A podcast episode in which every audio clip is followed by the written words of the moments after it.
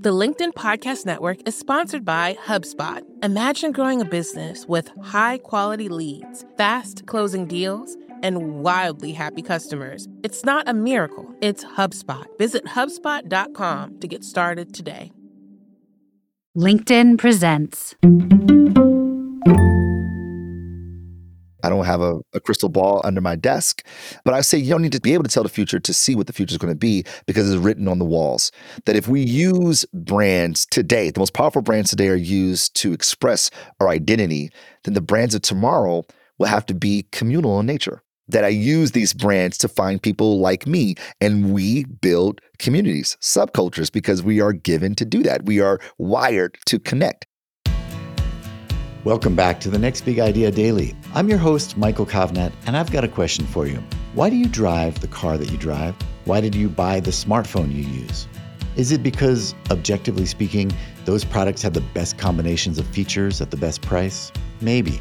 But is it possible that to some extent, the choice was less rational than that? Maybe it was a kind of signal, a way of letting yourself and the world know what tribe you belong to. The pickup truck tribe or the Prius tribe? The Android tribe or the Apple tribe? My guest this week is the marketer and academic Marcus Collins, author of the new book, For the Culture, The Power Behind What We Buy, What We Do, and Who We Want to Be. For Marcus, understanding modern human consumption means understanding the history of these things we call brands, which began as basically a legal strategy in the eighteenth century. Branding has changed a lot since then, of course, and according to Marcus, it's about to change again. The future of brand will be communal. The earliest established brand was founded in the seventeen hundreds by Josiah Wedgwood, who created pottery. To ensure that his pottery was not confused with other product offerings, he put his name on it and trademarked the name to signify ownership. This was how brand marketing was done in those days. You put a label on it, and it served as a legal mark. Fast forward two and a half centuries later, to the nineteen fifties or so, marketers got the bright idea that we can convince more people to buy by using psychology. So marketers adopted value propositions, positioning statements, and cognitive associations to create familiarity in the minds of people and instill trust. In this way, brands moved beyond being a legal mark to being trust marks. You know that saying, no one ever got fired for hiring I B M? Well, why is that? Because I B M can be trusted. At least that's how the saying goes, which certainly benefited the business over the years. But by the nineteen eighties, marketers grew tired of having transactional relationships with customers. They wanted to be loved by their customers. So they used advertising to tell evocative narratives where the brand played a character in the stories to move the brand from a trust mark to a love mark. Now, today's most powerful brands leverage culture to connect with people because of its connection to identity, where people consume as identity projects to express who they are to the world. These brands have evolved beyond love marks to becoming identity marks. And if that be the case, then tomorrow's brands will be all about community. Aristotle said it best, man by nature is a social animal. We're tribal in nature, given to gathering and communing in familiar groups. We want to belong. As we use brands to say something about who we are, we then find people just like us to form community. In this way, brands will transcend from being an identity mark to being a tribal mark, where people within the community share a worldview and abide by the same cultural conventions and expectations. Today's technology actually facilitates this evolution of brand with more decentralized networks like Web three point oh and greater media fragmentation. And the brands who are able to facilitate these communities will win, while the ones who are still worried about value propositions and making the logo bigger, those brands will lose.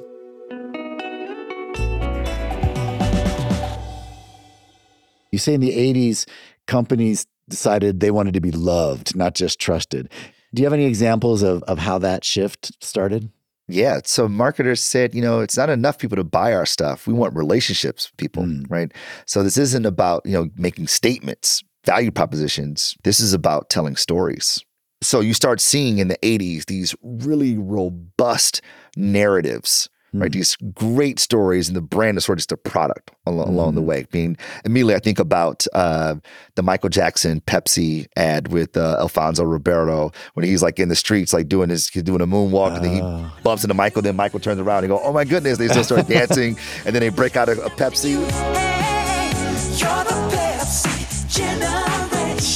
So in that ad is the idea that you'll attach your love of Michael Jackson to your feelings about Pepsi. So it's just, right. it's a pretty easy kind of switch. And that's why you want celebrities attached to your brands in those that's cases. That's right. Right. It gives it context. Mm-hmm. Um, you know, I, I grew up uh, as a kid in the eighties, and I remember affectionately Saturday morning cartoons. Oh my mm-hmm. goodness. Right. And if you think about those cartoons, they were made by toy companies. Because mm. the toy companies had these toys first. And they were like, how do we get kids to buy these toys? Let's tell stories about them. So right. you start getting Transformers, He-Man, My Little Pony, and you start getting these these, these narratives. Oh, yeah. And we fall in love with the characters, and therefore we then uh, we then consume. And this is what brands are going after. You know, Saatchi Saatchi referred to these as love marks. And mm. brands had been after love forever. I mean, that became a metric by which we measure whether a brand was powerful. It was mm-hmm. like, was it loved? But I would argue today, you know, we have seen another shift mm-hmm. in, in in in brands, that it's not about being loved as much as it is having an impact or having some place in culture. It is more about mm. identity. Yeah. I mean, and there's some interesting examples. You tell the story of getting on the subway in New York in the early days of the iPod and putting your white earbuds in and immediately catching the eye of someone else with white earbuds, and you went, okay, you get it. We're Apple people. And that's right. A- Apple is probably, it comes to my mind as, as the most cult-like identity mark at the moment, or at least let's say it was, and, and it sort of transcended that and went from being a sort of cult item to being this monster international brand. But maybe because it first created this sort of love and then identity, you know, I'm the kind of person who doesn't use a P C. I'm an Apple person because, you know, I, I'm a Mac, not a P C, right? They did that ad campaign. Hello, I'm a Mac. And I'm a P C. You know, we use a lot of the same kinds of programs. Yeah, like Microsoft Office. But uh, we retain a lot of what makes us us. But you should see what this guy can do with a spreadsheet. It's insane. Oh, shucks. Yeah, and he knows that I'm better at life stuff, like music, pictures, movies, stuff like that. Whoa, whoa, whoa. What, what exactly do you mean by better? By better, I mean making a website or photo book is easy for me, and for you, it's not. Oh, oh that kind of better. Yeah. I, I was thinking of the other kind. What other kind? It's amazing how they kind of pulled that off. I mean, do you have any, is that one of your favorite examples? Do you have other examples of brands that right now that have done the identity thing really well? Oh, plenty of examples. But I mean, the, the Apple one is, it's so, it's so spot on, because mm-hmm. Apple realized it by ensuring that their marketing communication played on identity. Like, do I want to be the cool, irreverent guy or the square guy? I don't right. want to be the square guy. So I'm going to be the irreverent guy, right? So, so there were there, there was a presentation of of what you could be, right? If you don't have an Apple, and and it's interesting. You know, Apple used to be about bucking the status quo, but now Apple is the status quo, right? Which is right. odd. So, so yeah. saying I'm an Apple person doesn't feel distinctive at all. Right. You go, yeah, so am I, dude. I have an iPhone in my pocket. What are you talking about? You know? But back yeah. in the day, to be Victim an Apple of their own person. Success. Yeah. That's right. That's right. Mm-hmm. And and one would argue that like Apple's still trying to figure out its identity now in a world where they are the status quo. Mm-hmm. You know, and they're, they're still benefiting from the years of just amazing work uh, from the brand, identifying who it is, how it sees the world, so that people who see the world similarly goes, oh, that's a brand for me. Mm-hmm. But I mean, if you look at some of the features that are in the iPhone, they've been on Androids, and I'm self-aware enough to, to say that, but you ain't gonna mm-hmm. never catch me dead with a Samsung in my pocket. Why? Because I'm an Apple guy, right? It's a part of my identity. No, I mean, the Apple versus Android thing is deep. I, I've I've noticed it in my own community. Like, it, I mean, it's it's as strong as Democrat versus Republican or something. Like, you're seriously in this community or you're not. And I have one of my brothers uses an Android, and it's it's always felt like, what's what's going on, man? Are you all right? Like, get with the program, man. I've seen a group chats like a green bubble pop up, and I go, "Who are you? Like, what, what, what, what are you yeah. doing? Like, what are you doing?" Because yeah. people like us do something like this. Yeah. And when you don't, you go, man, what, what, what, what's what's going on here? And to your point earlier, uh, that we do that without even thinking why. Why yeah. are we so attached to it? We're attached to it because our identities are attached to it. And I think yeah. this it leads to the, the next shift from mm-hmm. uh, a love mark to identity mark to now what I will say is the future of brand. And look, I'm not clairvoyant. I don't have a, a crystal ball under my under my desk. Uh, but I say you don't need to tell the future, be able to tell the future to see what the future is going to be because it's written on the walls. That yeah. if we use brands today, the most powerful brands today are used to express our identity, then the brands of tomorrow will have to be communal in nature. That I use these brands to find people like me, and we build communities, subcultures, because we are given to do that. We are wired to connect. So huh. I find other people who go, oh man, you, you you love Game of Thrones? I love Game of Thrones too. So does Michael. Come over here, Michael. This guy talked about the same thing we were just about the other day. And uh-huh. then we come together. We fortify our shared perspectives in an effort to promote social solidarity among ourselves.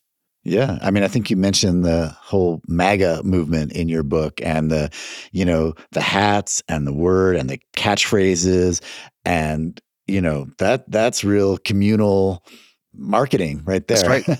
The rich in culture, rich in yeah. culture. I mean, you know, I talk about this in the book as well. Actually, I lead the book off with this thing about the recession in two thousand eight. Mm-hmm. It brought a lot of terrible things to, to the country. I won't say the world because of just how interrelated our, our economy is.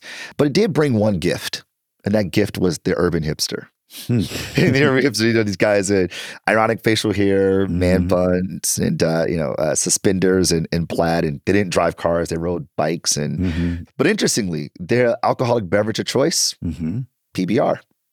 Right. Right. Why is that? Because as a community, they believed in egalitarianism, self-expression, okay. right, and individuality, and so this P B R as a brand, mm. and because of this. P B R became a billion dollar business because wow. of these urban hipsters. At a time when the category was declining, right. P B R was having hockey stick growth, right? right? So because of who this community is and how they see the world, they found a brand that are receipts of their identity. Well, that's it for today, listeners. Hey, if you're looking for a brand that will signal you're a pretty sharp, tuned-in type of person, how about the Next Big Idea Club? When you join up, we'll send you a selection of the best new nonfiction as chosen by our curators Adam Grant, Dan Pink, Susan Cain, and Malcolm Gladwell. You'll get reading guides, video and audio masterclasses, and access to a community of like-minded, curious people. Come join our tribe at next big idea club dot com and use the promo code DAILY to get ten percent off. And come back tomorrow when Marcus will share more of his insights on the culture of consumption and maybe help you get a little wiser about what you buy.